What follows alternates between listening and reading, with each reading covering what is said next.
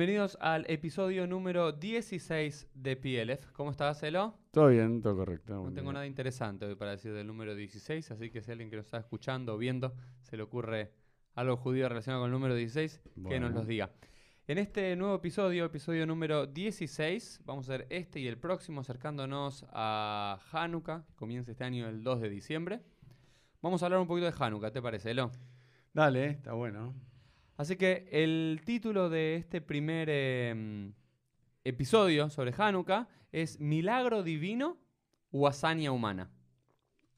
Esa es la pregunta sobre Hanukkah. Bueno. ¿A quién hay que adjudicarle el mérito? ¿A Dios o a los hombres? La fuente que vamos a ver para empezar a discutir es del Talmud babilónico, Tratado de Shabbat, página 21b. En el medio del Tratado de Shabbat, que habla sobre leyes correspondientes al Shabbat, en particular sobre el encendido de, de las velas, de las luminarias, con qué se puede encender, con qué no se puede encender las velas de Shabbat, hay como un mini tratado sobre Hanukkah. Do- dos, tres páginas del Talmud que hablan sobre Hanukkah y aquí aparece la única descripción en la literatura rabínica sobre esta festividad de Hanukkah. ¿Vamos? Vamos. Mai Hanukkah, directo el Talmud. ¿Qué Hanukkah? A ver. Se pregunta. De Tanu Rabanan, Bekhaf Hei. Así dicen nuestros maestros. El 25 Bekislev, Yomei de Hanukkah tam, Taminia, Einon de Lole Masped, Beon de Lole Tan. Es el 25 del mes de Kislev. Son ocho días de Hanukkah. En los días en los que no se pueden ni hacer espedín, ni hacer eh, discursos fúnebres, y tampoco se puede ayunar. ¿Ok? Bueno. Esto es lo primero que sabemos. Ahora te voy a decir dónde sale eso. Eh, Yevanim, y ahora explican por qué no se puede ni hacer ayunos ni discursos fúnebres. Shenichnesu Yevanim leihal, timu kol hashemanim shebeihal, ukeshegabra ukeshegabra malchut beit hashmonai benitzchum, badku velo matzu, el apajejad shel shemen. Dice que en un momento entraron los Yevanim, los griegos, a leijar al santuario, impurificaron todos los aceites que estaban en el santuario. Pero luego el imperio, el reino de los macabeos, de los Hashmonaim, ganó la batalla frente a los griegos y revisaron todo el Eijal, todo el santuario. Pero no encontraron sino un solo pequeño recipiente de aceite que tenía el sello de la kashrut del Cohen Agadol, del sumo sacerdote. Veloya boela le mejad. ¿Y qué pasó con ese pequeño aceite? Solamente se podía encender la menorá, la... el candelabro por un día. Nasebones. Y acá ocurrió un milagro. Bidlikum mimenu shmonayamim. E encendieron con este aceite velas por ocho días. Leyaná jeret kafuum beasum yamim tobim bealel beoda'a. Y al año siguiente, recordando este milagro, que de un Mm. día del aceite pasaron a ocho días que el aceite pudo estar encendido y la luminaria sí pudo estar encendido del Beit HaMikdash, decretaron y cumplieron varios días alegres y festivos con días de alabanza y de agradecimiento hacia Dios por este milagro. ¿Ok? Elo, esta es, para todos los que conocen, es la historia más conocida de todo, Mm. de todo Hanukkah. Bueno, pero lo que hay que explicar, me, me parece, es que duró ocho días porque a su vez ocho días tardaban en hacer el aceite nuevo. Muy bien, ese es el comentario de Rashi. Ah, bueno. Ok. Ese es el. porque por, qué el, por qué el milagro ocho días y no siete, ni nueve, ni diez. Claro, ¿no? ¿Y por qué? Claro, porque era lo que tardaban teóricamente en hacer una nueva partida De aceite, que de tenían que ir a Aras de Itim, tenían que ir al Monte de los Olivos. ¿Y para qué había un Sí. Monte de los Olivos ahí? Porque de los Olivos exprimían Sí. el aceite extra virgen. Y con eso es el que utilizaban luego entre ir y bajar y prensar el- las aceitunas, es lo que tardaban en hacer el aceite. Esos son uno de los comentarios tradicionales a la Claro. Gemara, al Talmud, que tratan de explicar por qué estos ocho días. Pero todos los que conocen un poquito la historia de Hanukkah, esta es la historia de Hanukkah más conocida, ¿no es cierto? Sí.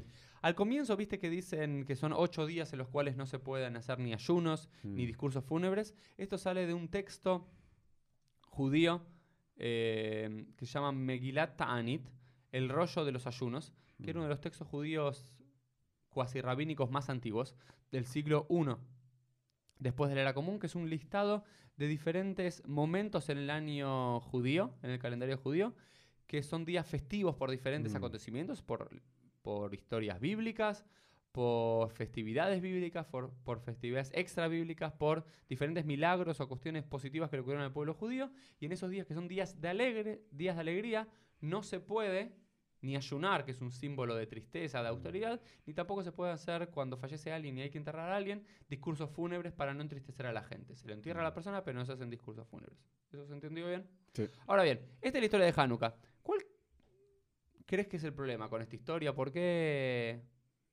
¿Dó- No. dó- ¿Dónde puede venir un problema, una pregunta, alguna duda? Dame una pista. Te doy una pista. ¿Cuándo se escribió esta historia? y ¿Cuál es la fuente? ¿Qué dijimos que es la fuente?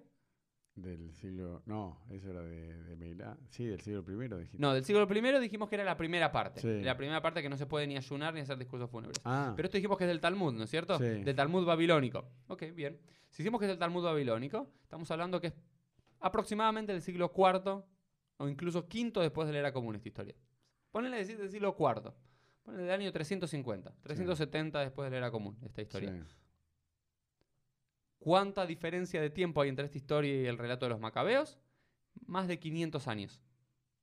La victoria de los macabimes en el año 164 antes de la era común, y esto si decimos aproximadamente el año 350 después de la era común, aproximadamente tenemos 500 años de desfasaje entre la historia original sí. y este relato. ¿Y qué es lo que pasa con este relato? Hay un gran problema, que los historiadores se dan cuenta. ¿Cuál es? El gran problema es que este milagro del aceite, que es Sí. lo que hoy más festejamos de Hanukkah. ¿Por qué cada uno de los días vamos Ah. encendemos la Hanukkah, una vela, dos velas, tres velas, Sí. así, hasta completar ocho velas? Por este relato. Porque decimos, en recuerdo al milagro del aceite, sí. que llegaron cuando los macabim, cuando los macabeos llegaron al templo y no encontraron aceite puro, pero hubo el milagro que encontraron una pequeña vasija con el sello de Kashrut. A veces me río que tenía justo el sello Sí. del Cohen Agadol porque era como, estaban seguros que era puro y que eso no lo habían impurificado los griegos. Lo encontraron y con eso encendieron, pero no solo duró un día, sino que duró ocho días. Y ese es el motivo del milagro que festejamos en Hanukkah cada año. Tenemos un gran problema. Todas, pero todas, y repito, todas las fuentes anteriores Mm. no hablan sobre este milagro del aceite. No, Recién 500 años después, no lo sabía. epa, aprendemos, Elo. Solamente 500 años después de la historia de Hanukkah, de la historia real de los macabeos, de este triunfo de este bastión judío No, por eso te iba a nacionalista decir. en la tierra de Israel, en Judea, en Jerusalén, que reconquistaron el templo de mano de, los- de los griegos, de Claro, los helenos, recién en ese momento, en esta fuente del Talmud babilónico, se menciona Pero, una idea del aceite. pero ¿y cuándo se empieza a festejar Hanukkah? Ah, es una muy buena pregunta. No, digo, no, no, más o menos. Sí, sí, porque vos decís 500 años después escribieron Este- por lo menos este relato. este relato. O sea, si esto ocurrió en el año 170, antes de la era común. 160, es- claro, la, la batalla es más o menos del año 168 al año 164. Desde el año Antes. 164 está la dinastía. ¿Desde cuándo se empezó a festejar? Bueno, eh, mira, Que te parezca, para, para tener una idea del contexto. es que sea, vamos, vamos a hacer un poquito de historia. Eh, Hanukkah seguramente se empezó a festejar directamente en el año 163, antes de la era común, un año después de la victoria macabea. Hay bastantes indicios de esos. ¿Por qué? Porque al parecer Hanukkah era una fiesta política de la dinastía macabea. Claro, Es a decir, ¿qué, qué es lo que hace la dinastía Macabea o Hashmonea, que son los dos nombres que se le da a esta dinastía judía, liderados por Matitiahua Macabí, Mm. Mat- Mat- Matatías el Macabeo y luego sus Mm. cinco hijos, Yehudá, Yohanan, Jonatán, Shimón, Elazar, son que lideran este bastión judío. Vamos a Sí. contar un poquito de la historia. Los Claro. griegos conquistan Judea, Sí. ¿sí? A fines del siglo III antes de la era común, ¿ok? Durante ciento y pico de años va todo bastante bien, los judíos lo único que se les obliga a hacer es pagar un impuesto extra y está todo bien, pero ¿cuál es el problema?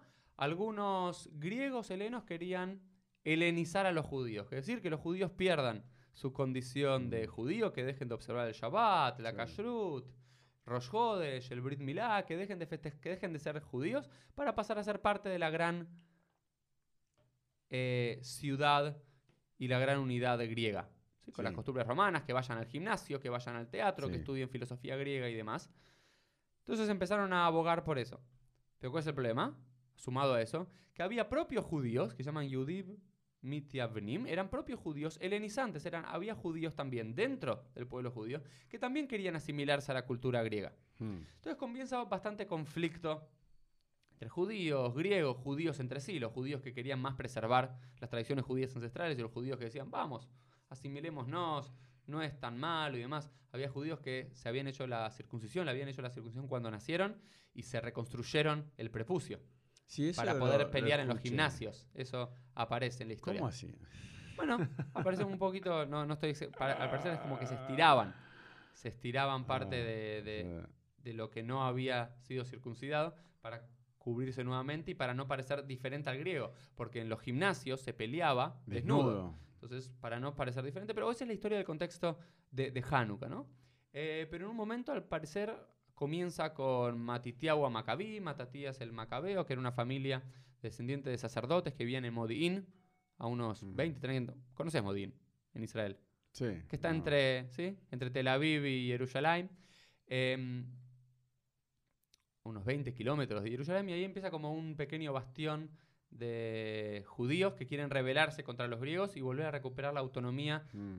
eh, política, económica y religiosa del, del templo, porque lo que había pasado también que en un momento los griegos habían invadido el templo de Jerusalén y habían ponido, pues- puesto Puesto. una estatua de Zeus, por ejemplo, y habían entregado sacrificios paganos y sacrificios de animales prohibidos en el templo de Jerusalén. Incluso Flavio Josefo hablan que entregaron cerdos, ¿no? como el, el Mm. animal más impuro que podía haber como un sacrificio en el templo. Entonces los judíos se rebelaron frente a esto, lo siguió un grupo de judíos y durante un par de años de, de guerras más de, de guerrilleros, Claro. eh, porque el imperio griego era un imperio enorme, los Sí. judíos eran un imperio chiquito, pero pudieron conquistar y durante un poco más de 120 años hubo un nuevo eh, imperio judío, un nuevo reino judío en la tierra de Israel, más o menos del año 164 antes de la era común hasta el año 37 antes de la era común, cuando Herodes, que era un vasallo de los, de los romanos, era Mm. medio judío, pero era más tendiente a los romanos,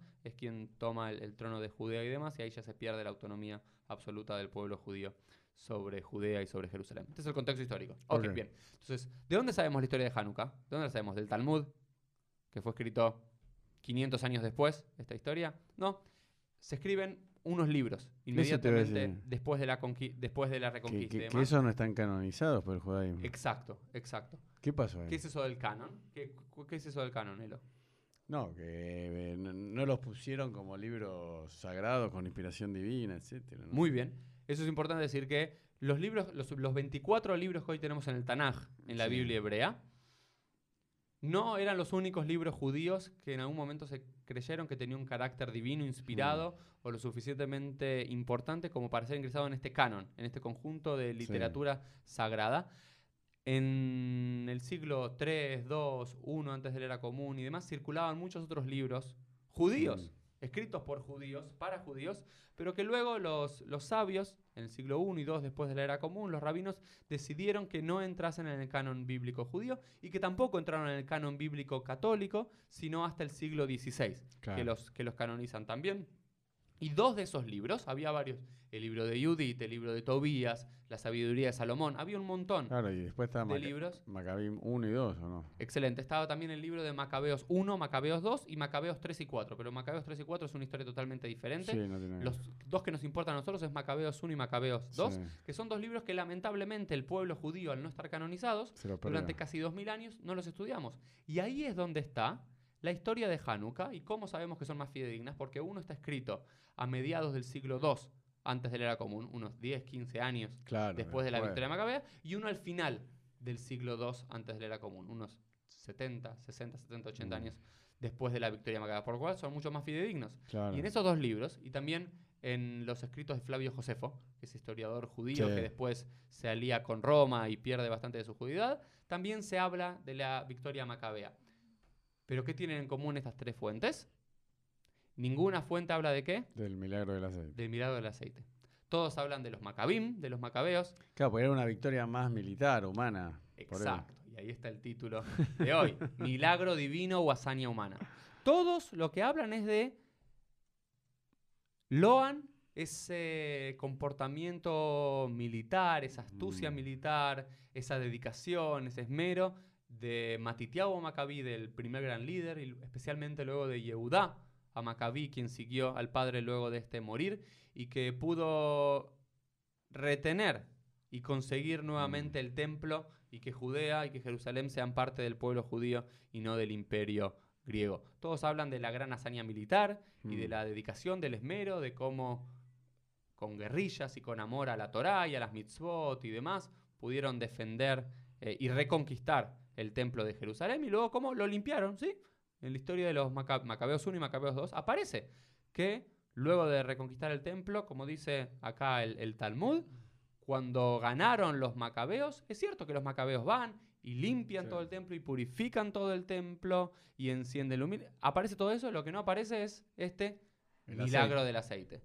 En ningún lado. Vas a Macabeos 1, nada. Macabeos 2, nada. Flavio Josefo, nada. Más. Nada. Vas a la época de la Mishnah, textos judíos de la época de la Mishnah que hablan sobre Hanukkah y ninguno habla del milagro del aceite. Y en consecuencia, al no hablar del milagro del aceite, en ninguno de estos textos también aparece que Hanukkah se celebra de qué forma? Encendiendo luminarias. Porque ¿cuál es el único motivo cual nosotros celebramos Hanukkah? Mm. Encendiendo una vela, ¿sí?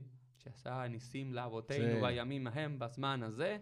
Decimos y cantamos Anerota, Lalo y Mao Sí. Tzur, todo por esta historia, este Sipur. Incluso en el Talmud Yerushalmi, en el Talmud jerosolimitano que antecede al Talmud babilónico por unos 150 años aproximadamente de canonización, no aparece absolutamente nada de esto. Tampoco. Entonces ahora, Elo, la pregunta es, ¿cuál es la pregunta del millón, Elo? A ver, hacé la voz. No, dale, dale, te una pregunta. No, no, pero ¿cuál? Eh, ¿por, qué, ¿Por qué inventaron esto del Ah, aceite? Muy bien, Elo. Está bien, ¿viste? Yo te dije que no, le ibas a saber. no, no, no, yo sé, pero bueno. ¿Por qué? A ver, ¿dónde salió que un texto que en ningún lugar se hablaba de este milagro del aceite? Es más, en la historia de Hanukkah, Macabeos 1, Macabeos 2, son li- literatura de hazañas militares donde se nombra a Dios, aún así. Un poquito. Pero al pasar por el celo divino, por el amor a Dios, pero en ningún lugar se pone a Dios como el que, como el protagonista de la victoria militar, porque en este contexto, en esta historia de Hanukkah, y finalmente lo que terminamos haciendo nosotros, hoy, como judíos, la gran mayoría del pueblo judío, habla más durante Hanukkah del milagro que Dios le proveyó al pueblo de Israel con este milagro del Mm. aceite, que, wow, hubieron judíos hace 2100 años, orgullosos de su judaísmo, que en vez de estar estudiando Torah en una yeshiva y demás, decidieron alzarse en armas para defender Claro.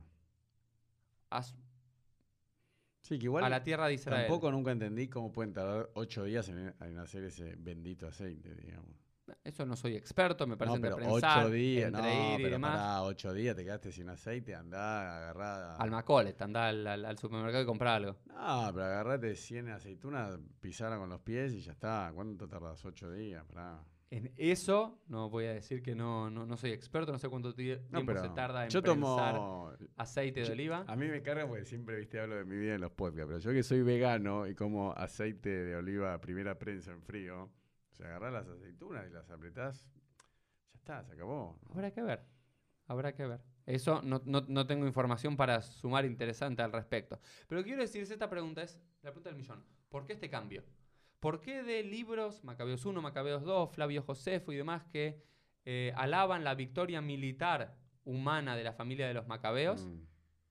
se pasa a celebrar Hanukkah como el milagro del aceite, el milagro de las luminarias? ¿Alguna idea, Elo, que se te ocurra de por qué pudo haber hecho este cambio? Sí, para que sea más eh, una fiesta espiritual y dedicada a Dios y al milagrito ese de- del aceite. Uy, lo dije milagrito, Sí, medio despectivo. El milagro, el milagro del aceite. No, bueno, porque es como que le está sacando importancia al- a la victoria militar, entonces por eso. Como Muy que bien, Elo, le diste por eso, nail it. aparte para ser un poco polémico, ¿no? ¿Y por qué querían los rabinos entonces sacar la importancia de la hazaña militar? No, qué sé yo. Y no, justamente para que sea más religioso, de carácter religioso que... Muy bien. Entonces vamos a tratar de explicar, porque creo que los- lo que sucedió en Hanukkah, que estamos prontos Mm. a celebrar nuevamente, Mm. da cuenta de un fenómeno judío de hace 2000 años. Hay varios motivos de este cambio, o varias teorías de por qué el cambio. A ver. Lo primero es que los rabinos querían desenfatizar la victoria militar de los macabeos. ¿Por qué? Porque los rabinos crean y recrean esta historia del aceite y los Mm. ocho días y demás, luego de la terrible derrota militar que sufrió fueron la sociedad rabínica y la sociedad judía, lideradas por Bar y Rabbi Akiva, el año 132 y 135 después de la era común. Esa fue la última gran rebelión judía contra los romanos, No, ahí me que los judíos fueron Pero si esto me diezmados. dijiste que fue 500, como Fue, no, que esto 500 fue en el año 300 y pico, después era común. Está bien, pero vos me dijiste que... En el último recuerdo que, fuente- tenían... No, pero la fuente... eh, vos decís que en el año 300 se... En el año tres- entre el año 300 y 400 se escribe esta historia que acabamos de ver del Ah, Talmud. No hay forma de asegurarse en qué año exactamente. Está bien, Pero calcula del año 300 al año 400. ¿sí? Bueno, y, la, la- y lo de Barcoj. la derrota militar de Al-Qahwa fue en el año 135. Por eso habían pasado. Pero en el 150 años. recuerdo, pero pensá la lógica de los historiadores y los académicos que sugieren esta teoría. Dicen, los rabinos, la última hazaña militar que intentaron hacer para rebelarse contra el imperio romano, ¿qué pasó? Le salió desastrosa. Sí, pero. que- Fueron destruidos, masacrados, Perdón, asesinados By the way, y expulsados. Bar, eh, Bar Kokhba no, no, no, no se lo había considerado el Mashiach también. Rabbi Akiva. Rabbi Ra- Akiva. Rabbi Akiva le había impuesto esta idea, o por lo menos Claro. es lo que, lo que nos llegó a nosotros, que Rabbi Akiva lo había dicho, Que él que era el Bar Mashiach. Kokhba era, era el Mesías, pero el Mashiach, hay que entenderlo, el Mashiach no es como decimos ahora eh, un, un, un rebe. El Mashiach Sí. siempre fue visto en la, en la etapa bíblica y en la etapa rabínica primigenia como un líder militar, Militar. que va a hacer resurgir la autonomía y soberanía judía sobre la tierra de Israel. Por eso Bar podía ser visto Claro. como un Mesías. Pero eso terminó en un desastre. Y los rabinos, ¿qué es lo que no querían hacer? No querían tener una festividad judía que hable sobre una hazaña militar para que la gente en la sinagoga no escuche esta historia y se tienten decir, vamos ahora a rebelarnos contra los imperios de turno, porque los rabinos sabían que no tenían Claro. la matriz eh, militar en ese momento, las condiciones dadas para poder rebelarse y triunfar. Entonces, si vas a hablar, sí, porque los macabeos, nuestros antepasados que ganaron y se sublevaron Mm. contra los griegos y demás, vas a terminar generando un desastre, porque la gente se va a, ¿qué? a fogonear Ah, con eso. Claro. Entonces, ¿sabes qué? Vamos a seguir festejando Hanukkah, porque la gente conoció algo de Hanukkah. Sabía que existía Hanukkah. No, no. Pero vamos a cambiar Sí, el eje. el eje de la cuestión es decir, acá es Dios. Porque un milagro divino puede suceder en cualquier momento. En cambio, una hazaña militar necesitas una No. preparación. Entonces, una teoría de algunos académicos es que los rabinos querían desenfatizar esta victoria militar. Había otra, eh, otra teoría que a mí me parece también, creo que todas van juntas de la mano. Es que los rabinos constantemente, al ellos no poseer capacidades militares, Mm. que eran Claro. los rabinos, estudiaban Torah, Sí. estudiaban Torah y demás, no eran hombres fuertes, armados y que Sí. era parte de su rutina y demás, hacen un gran trabajo y exitoso exegéticamente de interpretación de las escrituras, del Tanaj, de la Torah y demás, para desmilitarizar la Torah y transformar a los grandes héroes bíblicos en Talmidei Jajamim, en sabios. Por ejemplo, se habla que Yoshua fue un estudiante de Torah de Moshe. Si algo que no tiene Yoshua, Mm. era estudiante- Yoshua era un líder militar, Por sobre todas las cosas. Los rabinos constantemente, al ellos no poseer esa capacidad Claro. militar, que es lo que hacen, reescriben Está bueno. y reinterpretan todo el Tanaj. Por ejemplo, un ejemplo, cuando se dice Miwa Gibor, ¿quién es el héroe? En tiempos bíblicos hubiese sido el rey David, que mató a miles, Claro. el rey Saúl, esos eran los líderes. Y. No. Dice el Pirkei Avot, quien domina su propio instinto. Claro. ¿Entendés ese cambio Sí, está buenísimo. que hacen? Hacen este cambio exegético para decir, ¿por qué lo decían? Ok, nosotros no podemos ser como los Maccabim, porque no tenemos esta fuerza y esta destreza militar. ¿Ok? Entonces vamos a adjudicarle todo a Dios. Nosotros que somos más, más creyentes, más Mm. abocados al texto, a la religión, a la espiritualidad, como decías vos antes. Entonces vamos a dejar de lado todo eso militar que, no nos que nosotros no podemos hacer ahora.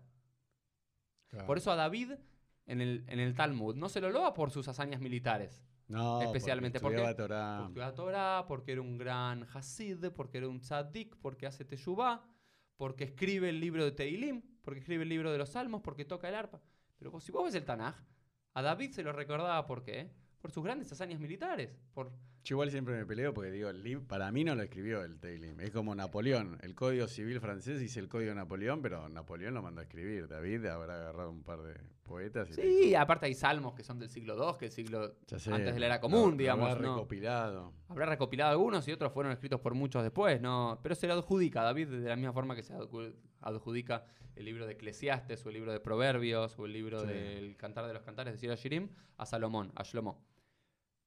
Esta es la segunda teoría. Tercera teoría, a los Rabbanim, a los rabinos, no les gustaba para nada los macabeos, los Hashmonaim. No les gustaban. Era una dinastía política judía que hubo varios conflictos con los rabinos. Bueno, uno, primero y principal, es que ellos eran Kohanim está. y no podían ser reyes. Y ellos ocuparon el gobierno y no se fueron por 300, 400 años. o ¿Y sea, lo- ¿Quiénes? ¿Los Hashmonaim? los Hashmonaim. Por 120 años. estuvieron, 120, bueno, 130. años. exagero un Sí, poquito. sí, sí. Van a decir que... Es cierto, es cierto. No, no, pero está, está- está bien, Elo, digamos, esos, ellos juntaron algo que estaba prohibido, que era el reinado, Y el malhut sacerdocio. con el sacerdocio, con la que que Claro. estaba prohibido, Shimón. Uno de los descendientes. Eh, y aparte tenían conflictos ideológicos y políticos entre los rabinos y demás, entonces no les gustaba. Y otra teoría que la traen los eh, talmudistas iranistas. Hay como una categoría de Sí. estudio del Talmud, que son los que hacen, estudian el Talmud babilónico bajo las influencias del zoroastrismo y de Irán. Mm. Es donde se escribió el Talmud babilónico. Se recopiló durante los siglos IV, V, VI después de la era común en Babilonia, lo que hoy es Irak, donde el zoroastrismo era la religión principal de, de la región. Y hay toda una categoría en estudios talmúdicos que tiene que ver con estudiar cómo esas, esa religión y ese contexto social influenció el, tal- el Talmud. Dice que había una gran eh, cercanía del zoroastrismo al fuego. Había una gran re- eh, reveras- ¿cómo se dice? Veneración, Veneración. veneración, respeto Ah, entonces por eso hacia el fuego. Y por eso Hanukkah perdió un poquito el sentido militar para convertirse en una festividad más que tenga que ver con las luces, con el Uh, fuego. Uh, eh, y eso es pagano, eh, vamos. Había, había bastante de eso y demás, pero bueno, perdió su costado pagano. Y lo otro es, lo otro es que en casi todas las religiones del mundo antiguo, siempre en los momentos más crudos del invierno, y Kislev, el 25 del mes de Kis- Kislev, es generalmente casi en pleno invierno, en los Mm. días más fríos, más oscuros del año, siempre hay una festividad de las luces. Uh. Siempre hay una festividad de las luces y Hanukkah no es más que la festividad de las luces del pueblo judío. uh. Esto es lo que quería comentar un poquito. Terrible, eh. ¿Sí? Te, te va a explotar el Twitter. Bueno, pero es, es- yo creo que una verdad. Pero si, si ves todas las si ves todas las, las religiones del mundo antiguo, Uh, ¿ok? Encender luminarias en los momentos más crudos del invierno, es decir, como que le vencimos al invierno. Es este fuego, esta luz que vence a la crudeza. no, porque es Y a terrible. la oscuridad del invierno. todo, de verdad, el, siempre fue el sol. El, el paganismo máximo, me parece, siempre de la humanidad fue el sol. O sea, viste que al punto tal que la- las cruces católicas, viste que tienen adentro un círculo, eso es, es todo por, por el tema del sol. Sí, sí, sí. O sea, que, que vos digas eso es grave. Pero yo, yo, traigo teorías. Después cada uno agarre la teoría, la teoría que quiera que más, que, más le parezca. ¿Vos cuál de todas las teorías te gustó más para esta resignificación? ¿O cuál es la que encontraste con más sentido? No, no, no, estoy de acuerdo. O sea, estoy de acuerdo con todo lo, lo- que dijiste de esa resignificación militar a espiritual.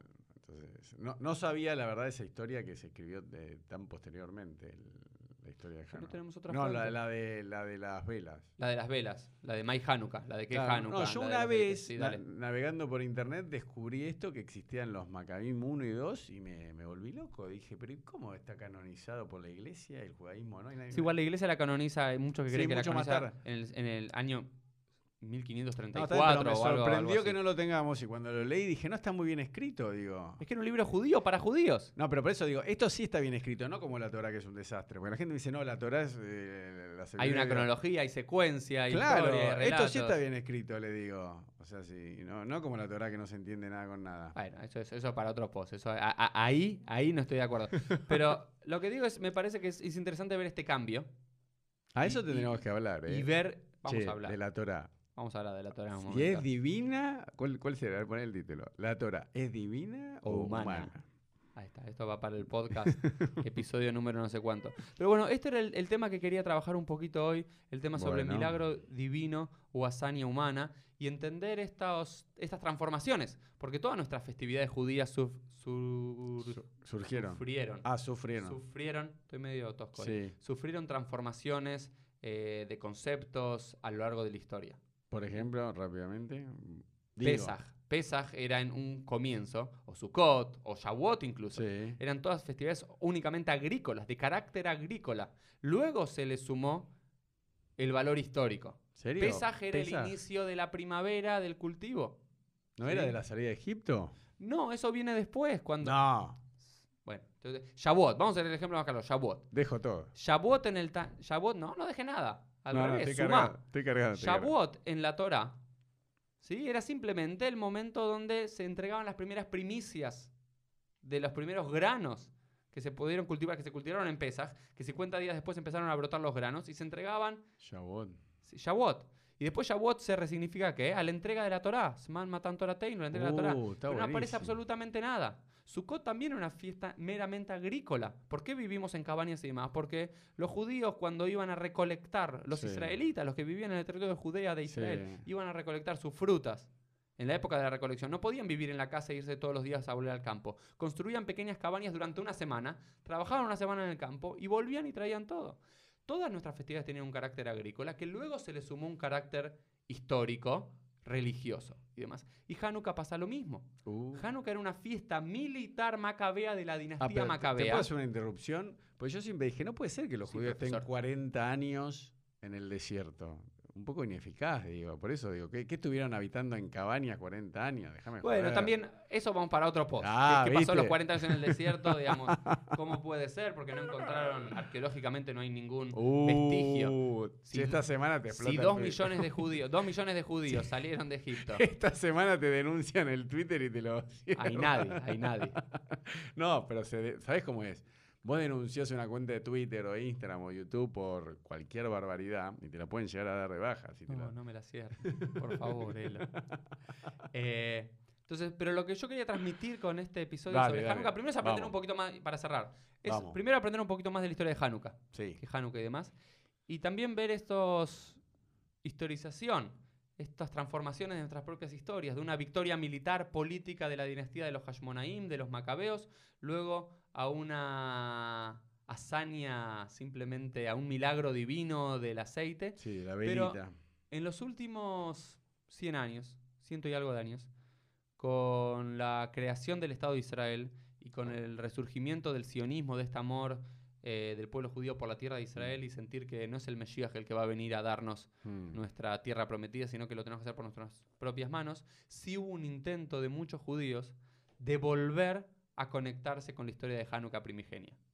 No dejando de lado el encendido de las Y Neirot pero de habría que Hanukkah. leer Macabim de vuelta para Ah, entender. bueno, había ¿O que no? leer. a- algunos que empezaron a leer Maccabim 1 y Maccabim 2 que empezaron a estar más accesibles y que los judíos dejaron de tener tantos pruritos de leer, porque había todos unos pruritos religiosos de leer y estudiar eh, textos no canónicos.